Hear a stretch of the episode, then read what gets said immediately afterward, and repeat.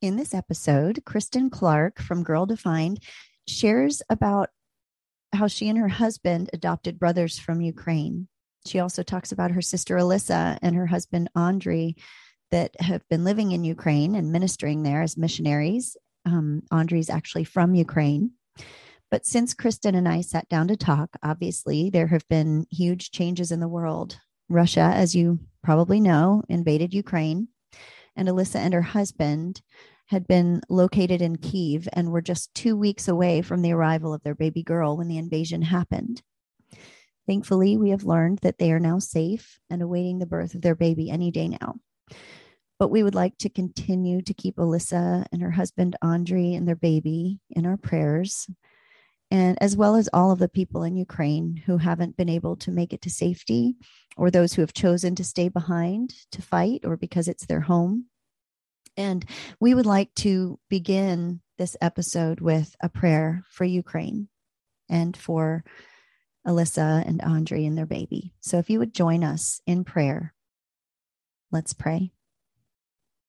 Father, we just come before you knowing that this was no surprise to you, that even on the day when we recorded this interview, when we had no idea that anything like this could possibly happen, you knew and you were already there. Lord, we just ask that you would just be present in this dark situation.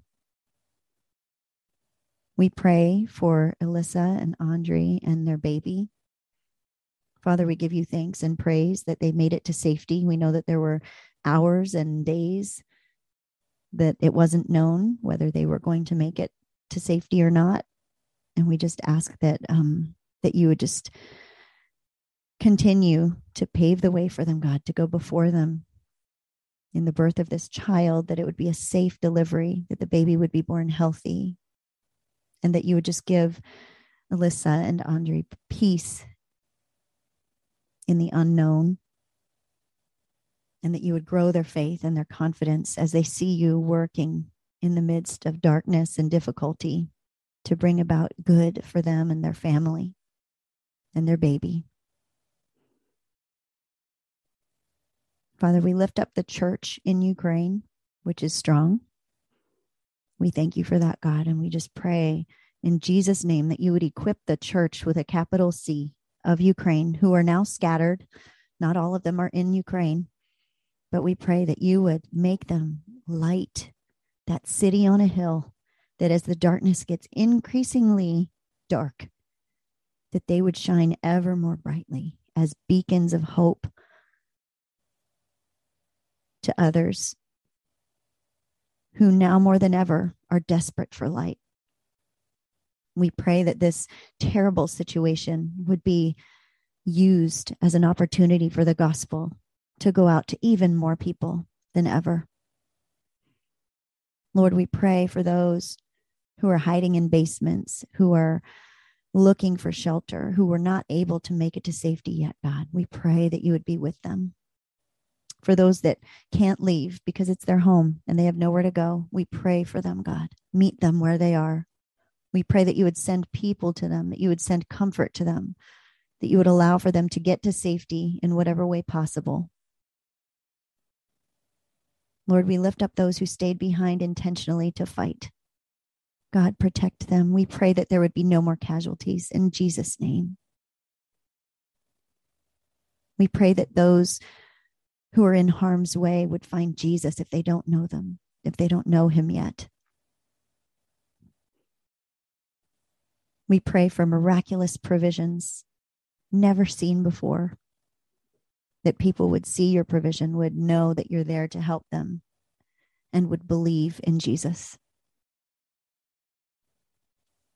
Lord, we lift up the Russian citizens facing heavy sanctions who will be suffering if they aren't already. Again, we pray that it would be an opportunity for the gospel to go out in some way, for your light and love to be shown in ways that it couldn't have otherwise. And we pray for the refugees that are scattered and the countries, organizations, and individuals that are providing shelter and assistance to support them. another opportunity for people to be the hands and feet of Jesus and to spread the gospel to people in need, to those who are suffering, to the homeless and the displaced. Father, where there is hopelessness, we pray hope. Where there is darkness, we pray light. Where there is hatred, we pray love and forgiveness and joy and abundance. Where there is hunger, we pray for your mighty provision of physical needs in miraculous ways. Thy kingdom come, thy will be done in this situation, because you promise that in all things you are at work for the good of those who love you, who are called according to your mighty purposes. And we know it is so. We know your hand is at work in this, God, that you take the ugly things of this world. You take the dirt and the muck and you grow a garden out of it. And we thank you for that, God. And we praise you for being a redeemer, God, for being a God of light and love and abundance and mercy and provision and goodness, the giver of every good gift, the withholder of none. And so we ask, God, for all of the unspoken prayers, all of the cracks and crevices of this situation that we haven't prayed through or don't even know to pray through, for the deepest desires of that person that's alone, that feels hopeless and helpless, that you would meet them there, God, that our prayers would be offered up, that your Holy Spirit would translate these prayers into the individual needs of every single person hurting right now in this situation. We can't wait to see how you work in this, God, who you work through, how you redeem and reclaim and repurpose. Let it be so. In the powerful name of Jesus. Amen. And now join us for a really great conversation with Kristen Clark from Girl Defined. Hi there, and welcome to the Praying Christian Women podcast. I'm Jamie Hampton, and today I am really happy to be here with author and podcaster Kristen Clark from Girl Defined, a ministry that Kristen and her sister Bethany began back in 2014 to help modern girls understand and live out God's timeless truth for womanhood. I just love that. Kristen and Bethany have authored multiple books, including their most recent release, which is called Not Part of the Plan: Trusting God with the Twists and Turns of Your Story. Kristen, thank you so much for being here and talking with us. No, it's my pleasure. Thanks so much for having me. I love all of these topics of womanhood and trusting God. So I think it's going to be a fun conversation. Great. Well, before we get into your book and talking about your story, we like to ask all of our guests, what is your favorite prayer closet? Where do you like to go to feel close to God? Well, I do like my closet, but I will be honest, my physical closet, my shoes are really stinky. So I stopped going in there. Even my husband commented on it. I'm like, why are my shoes stinkier than his? So truly, it's an early morning before my boys are up. My go-to place is just in the living room on the couch, just right there. It's quiet. It's peaceful. Nobody's really around. And that's my good, quiet, early morning go-to spot. I love it. Have you seen the movie War Room with Priscilla Schreiber? Yes. She's got like the running smelly shoe theme through her whole thing. I related to that. I was like, oh, yep. I feel you, sister. Yep. So you're in good company, right? So it is comforting to know that. Yes. Well, this book, I want to jump right into your book and your story. I got to listen to a podcast episode today. I was way behind. I usually prepare way in advance, and we've had some other things happening. And so I loved getting to kind of like, I read your book and listened to podcast episodes all kind of in the last 24 hours. Oh, wow. And I love it. I love it. Cause I got to know you a little bit more because we had Bethany on the podcast and I got to talk with her last year, but yeah, this is really great. You just get so vulnerable and share so many really tender moments of your life and your journey. And I just appreciate that so much, because I know that a lot of women are going to be able to relate to that. So in this book, Not Part of the Plan, I love how you and Bethany kind of tag team and you share your individual struggles to navigate different areas of your life that weren't exactly turning out how you had hoped or planned. Yeah. And you focus a lot on your own struggle with infertility. So can you just tell us, what was that like for you? Kind of just share your story of those early years of discovering that that was going to be a struggle.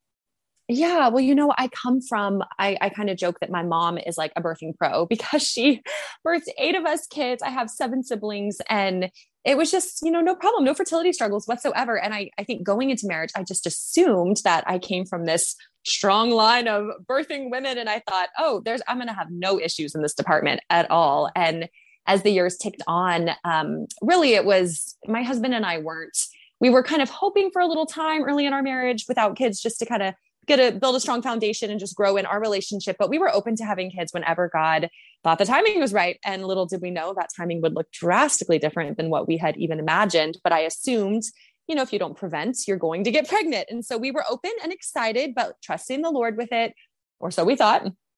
And a year goes by, 2 years goes by, and nothing happens. And I'm thinking, well, this is kind of odd. If you're not preventing, doesn't seem normal.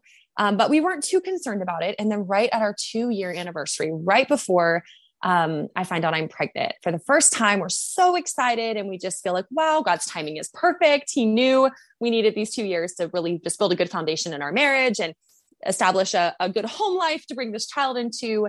And then tragically 6 weeks later, it was very soon, the pregnancy ended in miscarriage, which totally shocked us. Even though I know lots of women who have had miscarriages, I just did not even think that was remotely possible for me. I don't know why. I just thought, oh, this is all going to work out just the way I imagined. And so really what I thought was a very surrendered place of my heart, as far as like family, children, I thought I was very surrendered. Like, Lord, I'm trusting you. We're not even on birth control. Like, whatever your plan is. And then little did I know how much I really wasn't trusting God, because when he gave us that pregnancy and then it ended in miscarriage, it just felt like my whole world came crashing down. And all of the plans that I thought were so surrendered, I realized I was holding on to very tightly. And I had my timeline and I had all my little ducks in a row. And I just assumed that God's plan for my life would be exactly the way that I had scripted it. So that was really hard to work through. But we didn't think that anything was really wrong. I know a lot of women can have miscarriages on their first pregnancy. So we grieved and we struggled and we processed, and there was a lot of growth in our marriage, even as we walked that journey together. And then 6 months later, I conceived again. And we thought, okay, back-to-back miscarriages are so rare. They're not that common. You know, everything's going to be fine. But I remember thinking, you know, I need to hold this with an open hand. I wasn't surrendered at all the first time. I need to hold this with an open hand and say, Lord, you give, you take away, help me to trust you with whatever the outcome is in this. And so I think going into the second pregnancy, I did have a more surrendered heart, trusting the Lord a little bit more, but still, you know, we all hope for the best and pray for the best. And then almost the exact same thing happened exactly about 6.5 weeks in, miscarried again, almost exactly the same way. So it was just, again, like a double shock. And now my husband and I are like, okay, now we fall into this very small category of women who are experiencing recurring miscarriages. So I wonder if there's a problem, and we're grieving and having to tell all of our close friends and family that we lost the baby again. And that was really, really hard. But, you know, little did I know that pregnancy would be the last one I would experience for probably like 5 or 6 years. And we would walk a journey of dozens of doctor's visits, eventually receiving the diagnosis of unexplained infertility, pursuing little bit of treatment, pursuing different options, but just kind of more minimally, and really just wrestling with, wow, what is going on? What is God's plan in all of this? We don't see anything good coming from this. And then around year 8 of our marriage, I got pregnant out of the blue. It was super shocking after like 5 years of nothing.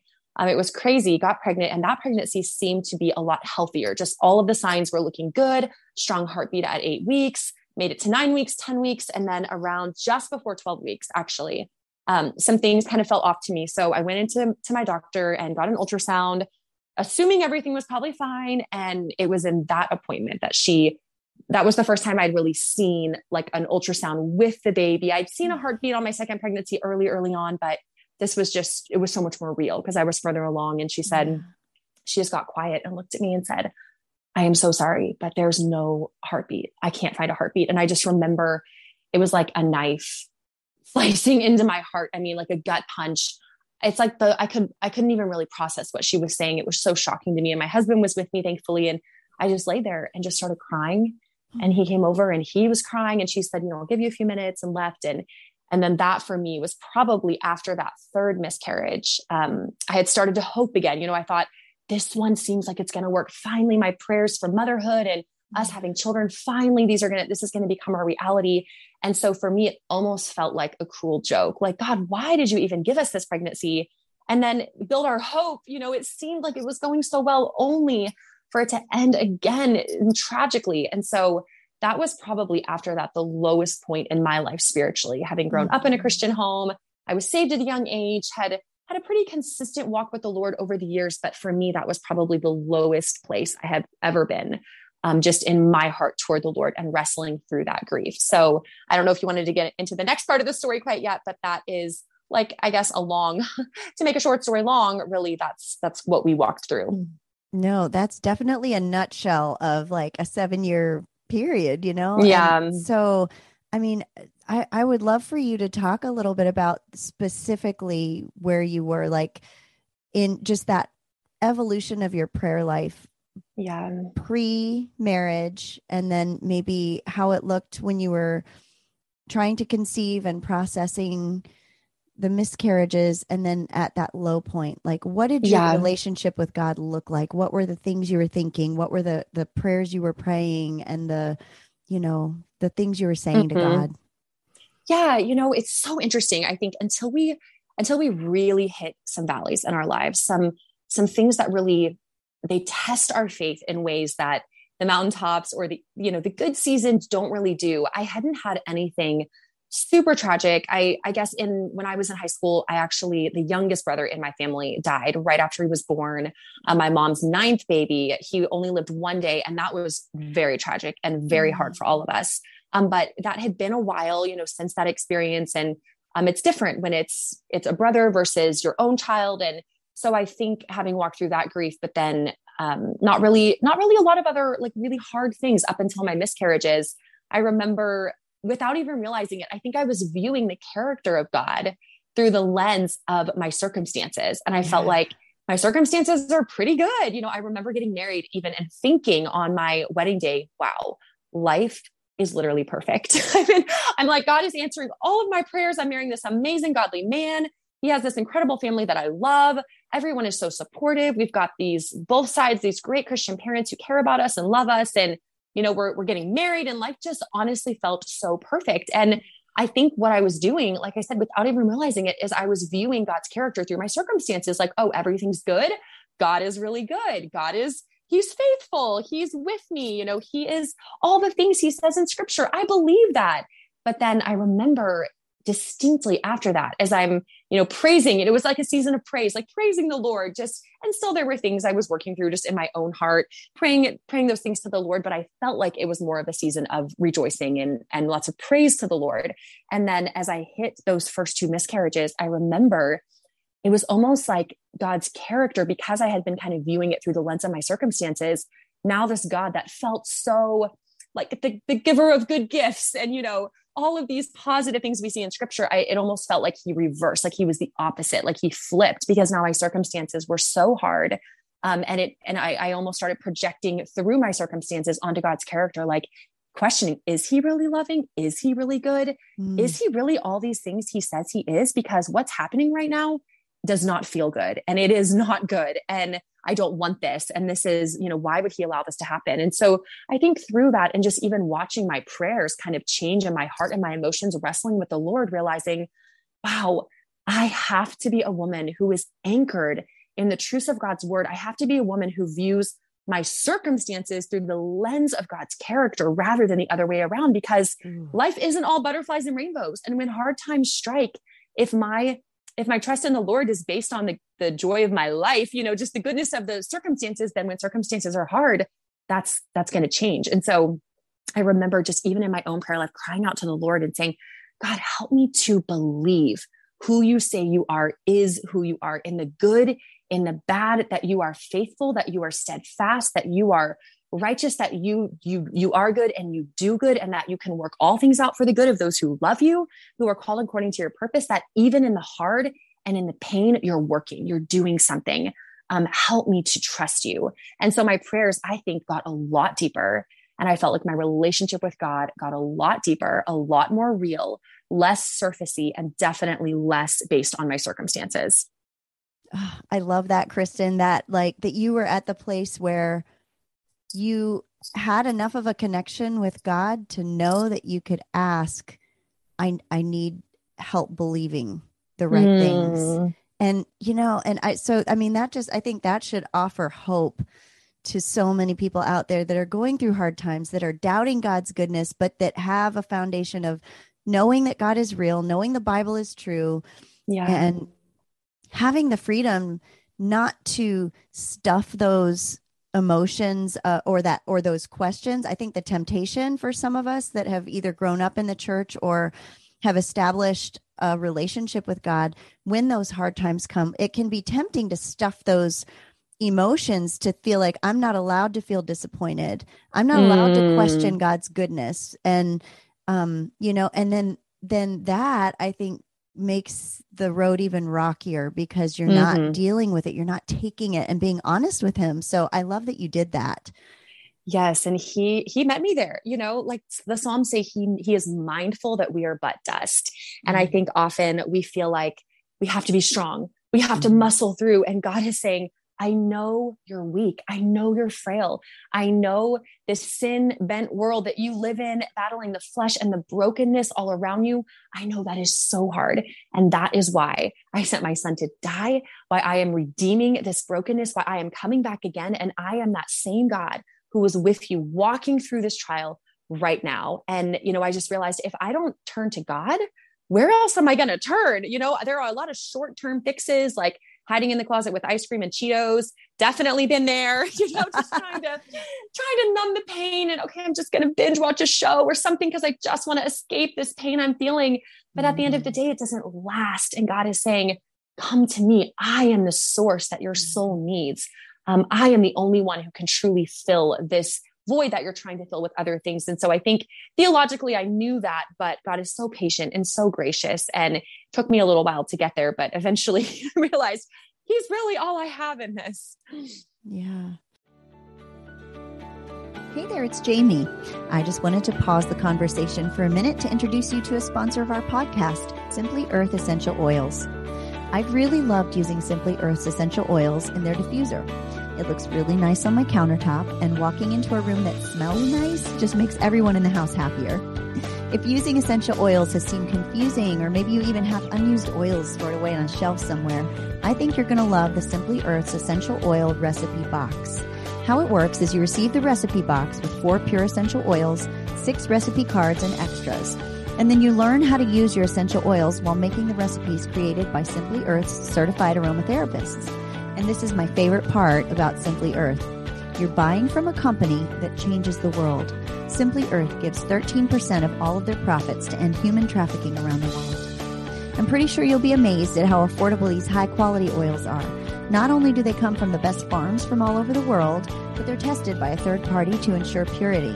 The essential oils alone would cost over $100 from other companies. But with the Simply Earth Essential Oil Recipe Box, you get 4 pure oils, 6 recipes, and extra ingredients for only $39. And when you subscribe, you get a free big bonus box with even more natural goodies. Plus, get a free essential oil diffuser, which I love, when you subscribe using Praying Christian Women's unique link, simplyearth.com/PCW, as in Praying Christian Women. So don't wait. Visit simplyearth.com/PCW today to get your free 80 milliliter essential oil diffuser. Well, when you were at that lowest point after your third loss, did you get to the point at any time where you questioned, God, are you even real? Like, am I even believing the real thing? Am I even on the right track? Or, God, are you even listening to my prayers? Do you even care about me? I mean, what were the deepest, darkest questions you wrestled with in that time? Yeah. Yes. Because after my third miscarriage, that was for sure the lowest point that I've ever experienced. And I don't think I questioned whether or not God was real. I still believed that he was real, but everything that I knew up to that point to be true, that I had felt like I had a firm foundation, especially after the first two miscarriages, I felt like there was so much growth spiritually, and even the journey of infertility and all the doctor's appointments, lots of hard seasons and unanswered prayers for years on end. God really used that to refine me and show me my need for him and show me how to find satisfaction in him first and foremost. And so I felt like, wow, I am very strong spiritually. I felt like he would have been maturing me. And so it almost caught me by surprise, honestly, after that third miscarriage and the way that I reacted. And I remember afterwards, my husband and I came home and we were sitting on our couch and I was just crying my eyes out and he was crying. And I just said, I feel angry at God. So I was acknowledging that God was real, but it's almost like I needed someone to take the blame for this. Like someone was responsible for this tragedy and it sure isn't me, is how I was feeling. Yeah. And so the only one who has any control over what's happening in my womb, I can't control any of that, is I'm thinking it's God. And so he allowed this to happen. Why would he do that? This is his fault. And so I found my heart in my grief pointing and I guess directing my anger that I was feeling toward God. And I remember feeling a little scared, honestly, because of how angry I was feeling toward God. And I remember turning to my husband and I just said, I don't know how to pursue truth right now. I don't even know how to do that. I feel lost. I don't even know how to process this grief and these emotions. And I said, I need something to help me walk through this. Like I need a resource. I need scripture to be read to me. I don't even know if I can open my Bible. And so my husband, so sweet, he's like, yes, totally. So he just immediately started looking up some biblical articles on how to walk through like really hard grief. And we ended up ordering a book on Amazon that night and it came in the next day and it was called Therefore I Have Hope by Cameron Cole. It was absolutely instrumental in helping my heart in that moment. But basically it's a book that was walking us through how to process gut-wrenching grief in the face of who God says he is, basically, and the gospel, how to take steps forward. And that book was like a lifeline for me, as that book took me to scripture, helped me just see the truth of who God is. And through the circumstances of the author, his son had died unexpectedly. I think it was like sudden infant death syndrome when he was like 2 or 3, totally shocking to their family.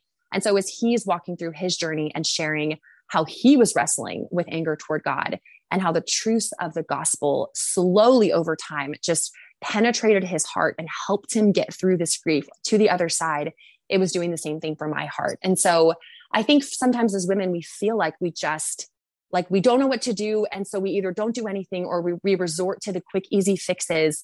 But there are so many resources out there. And in fact, something that we ended up creating as a free resource for any woman is a 30-day, it's basically a prayer journal through the names and attributes of God. And that is something that I needed right after. So my husband and I are reading this book. I'm feeling still lost and still angry. And I just said, I don't even really know who God is anymore. And so as we're reading this book, I just Googled the names and attributes of God, and this 30-day little calendar thing popped up.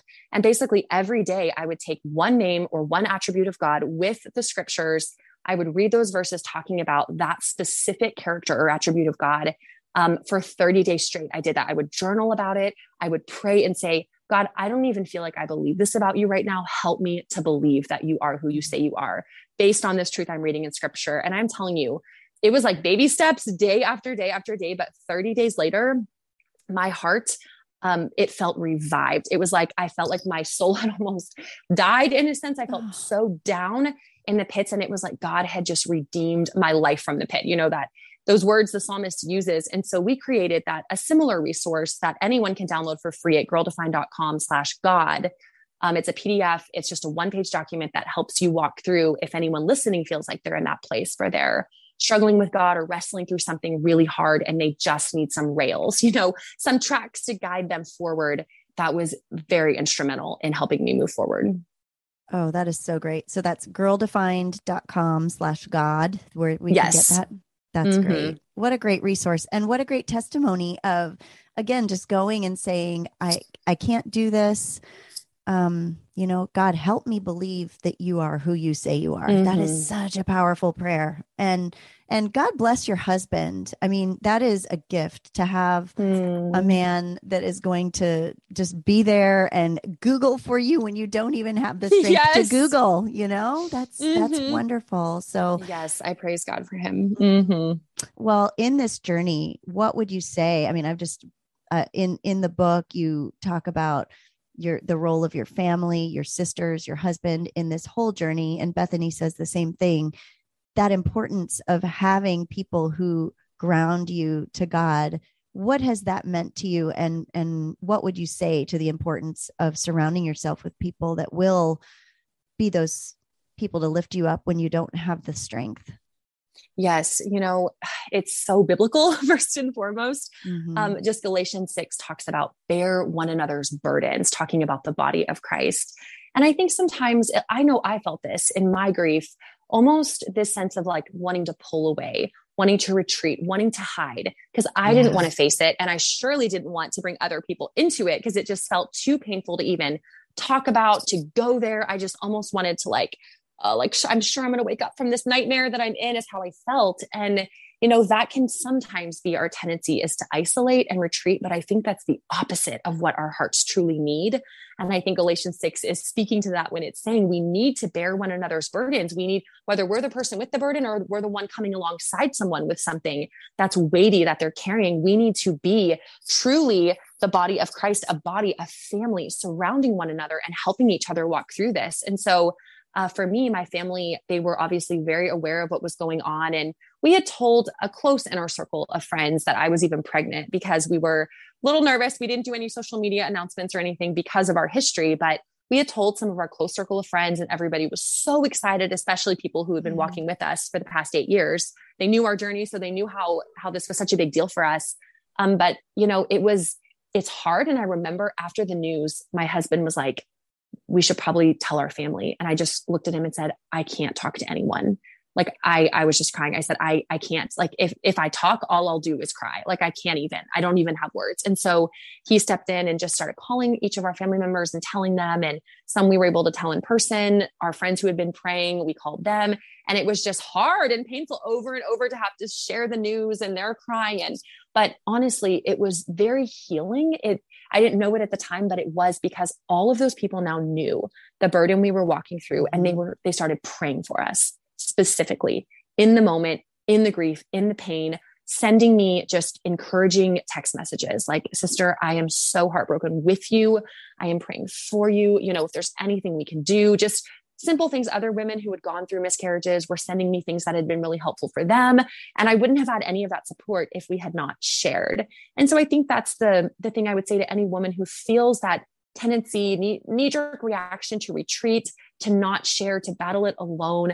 I don't think that's God's best for us. And I don't think that helps us move forward in a healthy way toward healing. So we have to be vulnerable. We have to be willing to share and invite others in. And as we do that, as painful as it can be at first, over time, I think we'll see that the healing process is much better.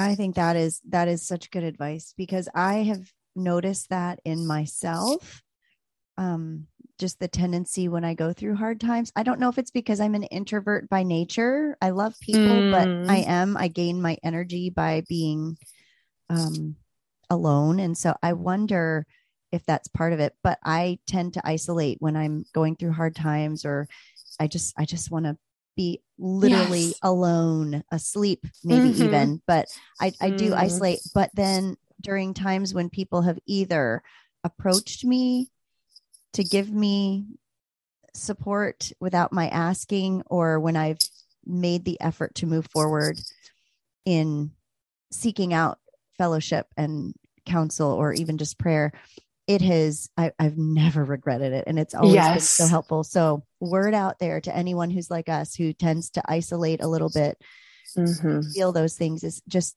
try to push through, try to reach out. Or for those of us that aren't maybe going through something, to have eyes open, to see the people that need you, to be a little bit pushy, to give support with, you know, but I don't know. I know there's a line, there's a balance. You don't want to overstep, but you know, just ask God to open your eyes to those people that need that extra support, I think is. Yes. Yeah. I agreed. Well, in the book, you talk about a turning point where you're sitting around a table with your sisters, and one of your sisters, I think Bethany, asks you kind of a probing question about adoption. Can you share that story and what happened at that point, and where you were in that, and the timing of that? What was the timing of that? Yes. So my husband and I, at this point in time, I think we had been married for just past 9 years. So maybe 9.5 years. And the topic of adoption had come up over the years. Lots of loving, well-intentioned people would ask us, you know, have you guys considered adoption? You would make great parents. There are so many kids in need. And, you know, in our hearts, we would say openly, yes, it's wonderful. It's biblical. We are all for it. We just don't feel like that's the path God is calling us down at this point in time. And, you know, we really had prayed through it sincerely. And we had even prayed through, do we want to pursue certain fertility treatments? Like, there's all sorts of paths. And for quite a few years, we just felt like the Lord was saying, just serve me right where I have you. We were involved in a church plant. We were in a small group and then leading a small group. And my sister and I were doing Girl Defined and running that ministry, and lots of things happening there. And so it just felt like our plates were very full with a lot of really wonderful things. And almost like God was saying, I have you in this season for a reason, and just serve me with what's right in front of you. And so we did, and we felt very content in that. And that was probably, but at the same time, still praying every single day, you know, that God would give us children. So it's interesting how God he can give you a sense of contentment, but at the same time, you still have a longing. And so you're trusting while you're praying, and you're walking all of this out in faith. And it's just an interesting dynamic I remember working through. But anyway, so 9.5 years in, I'm at breakfast with my sister. We're doing a little Girl Defined team breakfast. So another sister's there, and we're just chatting about all things Girl Defined and life. And the topic of adoption came up. And my sister, this was recently after she had her little baby. So she has a whole journey of singleness, you know, trusting God with the twists and turns of her story. We're more along the lines of thinking she'd get married young, doesn't get married till she's 30. And so we each were kind of walking simultaneously through our different seasons and unfulfilled longings and unanswered prayers, and kind of supporting each other, encouraging each other along the way. But at this point in time, I'm married, have this history of infertility and recurrent miscarriage. She's now married and has a little boy, little Davy, and he's just a baby at this point. And so she just kind of turns to me and says, like, hey, have you and Zach thought any more about adoption? Is that something you guys have like talked about any more recently? And I just said, you know, yeah, a little, but not really a ton. And, you know, honestly, I don't think that's probably the path that God has for us. I just don't think, you know, there's so many unknowns and things that can go wrong. And I just don't know if that's really the path that we're going to take. And she just kind of looked at me like a good sister would and asked a very heart probing question, but in a very gracious way. And she just said, you know, do you think fear is what's causing you to be hesitant about adoption? And it's like, she was seeing straight through me. And I just looked at her, and my initial reaction was, well, of course not. No, I'm totally pursuing the Lord in this, you know, I'm not fearful. And then we just kind of, honestly, what happened next is she just burst into tears, and then I burst into tears, and we didn't even really know why we were crying. And it just turns out that she was feeling this, I don't know, just this kind of compassion for these children in need. And then I guess just the sadness for us too, and our longings, and all of these things were kind of coming together. And so I'm crying and she's crying. And I just said, I don't know what's at the root of this, but you might be onto something, basically. Like, there might be fear there. And so I went home from that conversation feeling like I needed to do some soul searching. I needed to figure out, what is my hesitation with this? And is it really something I'm pursuing the Lord in and my husband, or is this some sort of fear that's keeping us from even really considering this? And so we both, my husband and I, took some time to just pray about it. I wanted to grow in my understanding of what God's word had to say about this. And so I found a book by Russell Moore called Adopted for Life. I listened to the audiobook in 3 days.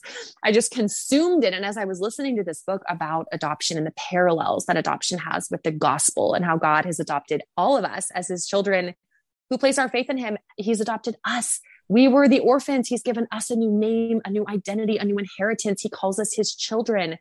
He becomes our father. It's like this, it's the most incredible, amazing thing. And God is saying that is what earthly adoption is like. And so I just remember I was power washing in my backyard as I'm listening to this audiobook because I'm like addicted to power washing. And I just started crying as I saw the beauty of the gospel and I saw the beauty of earthly adoption. And it was like, my heart was softened. The fear that had been gripping my heart at the thought of adoption just melted away, and it was replaced by a genuine love. And at that point, I had no idea if God was really, if he had adoption and plan for our family, but I knew that I was 100% open to pursuing it and exploring it in ways I never had been. And so my husband was kind of walking on the same journey as me, as we were discussing and praying together. And so that day was a turning point for both of us and eventually led us down the path of international adoption, which is something I never imagined in my life. I wasn't one of those girls who, grew up always imagining like, I want to adopt one day. And I have a sister who has that passion. And I just that wasn't in a part of my plan, right? It was not a part of my plan. And so it's just so cool to see how God, it felt like out of the ashes, of this longing for children, that he was producing beauty.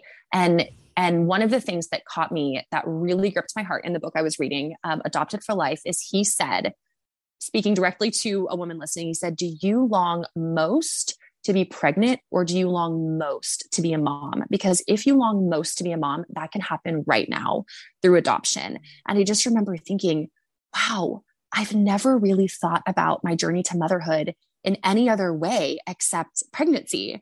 And it was like the first time I really thought, wow, I think my greatest longing and prayer is for motherhood.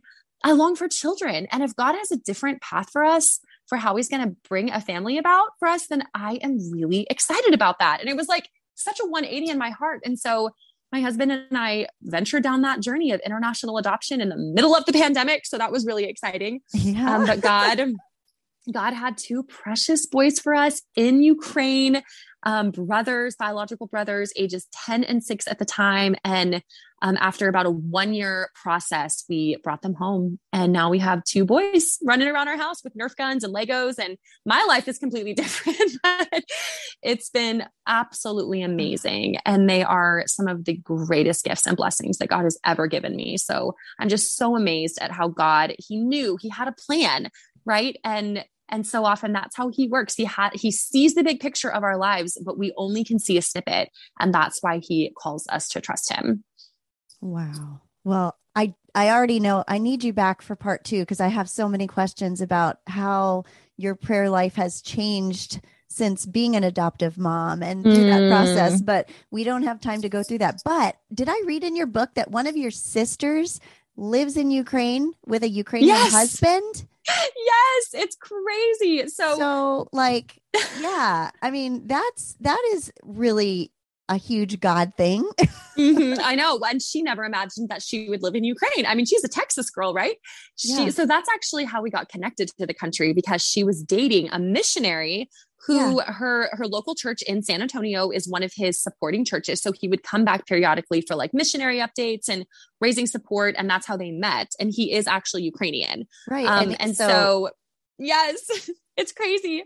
Yeah. So they ended up dating long distance and then getting married last year. And it was right around that same time as they were dating that God was doing all of this work in our hearts and changing our perspective on adoption and giving us this new desire that we were like, Ukraine, that's interesting. So started researching and just found out that how many orphans they have in Ukraine and just the need for kids to be adopted. And a lot of times they're a little older because people a lot of times want to adopt younger. And so we were open to older kids. And so God just put all of the pieces in place. It was like, as soon as our hearts were not gripped by fear and we were saying yes to whatever God had, it's like he just lined everything up, the whole process. I mean, it had its bumps, but it was just overall very smooth and very clear that God was just going before us, opening every single door and just paving the way. So now we have two boys from Ukraine here. And now my sister lives in Ukraine and she's about to have a baby. So our family is now very connected to Ukraine, which has been really unexpected for all of us, but so cool to see God work. Well, yeah. And what a blessing for your boys to be able to have that, maintain that connection. And presumably they speak Russian and are able to like continue to do that with their uncle. And now, yes! You know, I mean, what a, it's like, wow. It's wild. I know. That and I love that. I love that, that they good. Have their uncle, he'll FaceTime with them periodically wow. and they'll, like, you know, oh, like speak Russian together. And I'm like, oh, this is amazing. Yeah. I it's so that. Cool. Oh, well, we are officially out of time, but I definitely want you to let our listeners know where they can find your book, your books, plural, and connect with you and Bethany online and on social media. Absolutely. I would love to connect with anyone. And I know any woman who is listening, who's maybe gone through infertility or recurrent miscarriage or even adoption, you can definitely email me directly at Kristen@girldefined.com. That's KRISTEN. I love getting emails from all of you women. And so if you want to reach out, you can reach out to me personally there, or just more generically, you can find all of our books, tons of free resources on our website at girldefined.com. And then we're on all the socials. So Instagram @girldefined. We have a YouTube channel, youtube.com/girldefined. Our books are also available on Amazon. So not part of the plan too. And our podcast. Yes. Yeah, I love your podcast. It's called The Girl Defined Show. So we're on all Apple, Spotify, all the podcast platforms, but yes, we would love to connect. Great. Well, how can we wrap up with prayer for you today, Kristen? Oh man, I would say prayer for me personally. Mm-hmm. Yeah. I would say just being a new mom now, it's been less than a year. I would say, just prayer for motherhood and loving my children as God loves me, and just that daily, growing in grace and patience. And now I'm getting new levels of sanctification and seeing new levels of selfishness in my own heart that I didn't know were there. So as I wake up every morning, thanking God for this amazing blessing, I'm also seeing my need for him and his strength daily to care for them and love them. I'm also homeschooling them and they speak Russian. So it's been exciting. So prayer for all of that would be greatly appreciated. All right, Kristen. Well, thank you so much for being here and God bless you. We'll close up in prayer for you now. Thank you. God, we just thank you so much for Kristen, for the journey that you have brought her through, that she's willing to share, just all of the wisdom that she's gleaned and just the process that's just beginning in this new journey of motherhood. We lift her up to you, God, and we just pray that you would, where you have called her. I mean, it's so clear that you have called her to this family, to these boys, to motherhood for this moment and this time. And we know that you have already equipped her, that you chose her, that you anointed her before these boys were even a thought, that you have prepared her for this job. And we just pray that you would show her that, open her eyes to her victories. God, I just pray against any of the enemy's, schemes to tear her down in any way, to plant seeds of doubt in her mind, or to speak anything but life. God, just speak life into her, surround her with people that will build her up, that will pray for her when she needs it the most. Just infuse her with truth that she can stand on that as she walks this journey of motherhood. And we just thank you for her marriage. We pray your blessing on their marriage. Just pray that you would protect it, that you would support it, that you would help them even in the midst of the crazy parenting life to grow closer to you and to grow closer together as a result. And we pray that you would just increase her ministry. We pray for Girl Defined, for Bethany as well, that you would just open doors for them to reach more and more women and girls for your glory, God. In Jesus' name, amen. Amen. Thank you so much, Jamie. It's been such a pleasure chatting with you. Keep up the great work. Thanks for joining us on today's episode of the Praying Christian Women podcast. We'd love to hear from you, so please leave us a comment to let us know what questions or topics we can address in future shows. Then hop over to prayingchristianwomen.com/journal to download your free prayer guide. We're so glad you joined us for today's show, and we wish you God's deepest blessings as you draw closer to Him and change the world one prayer at a time.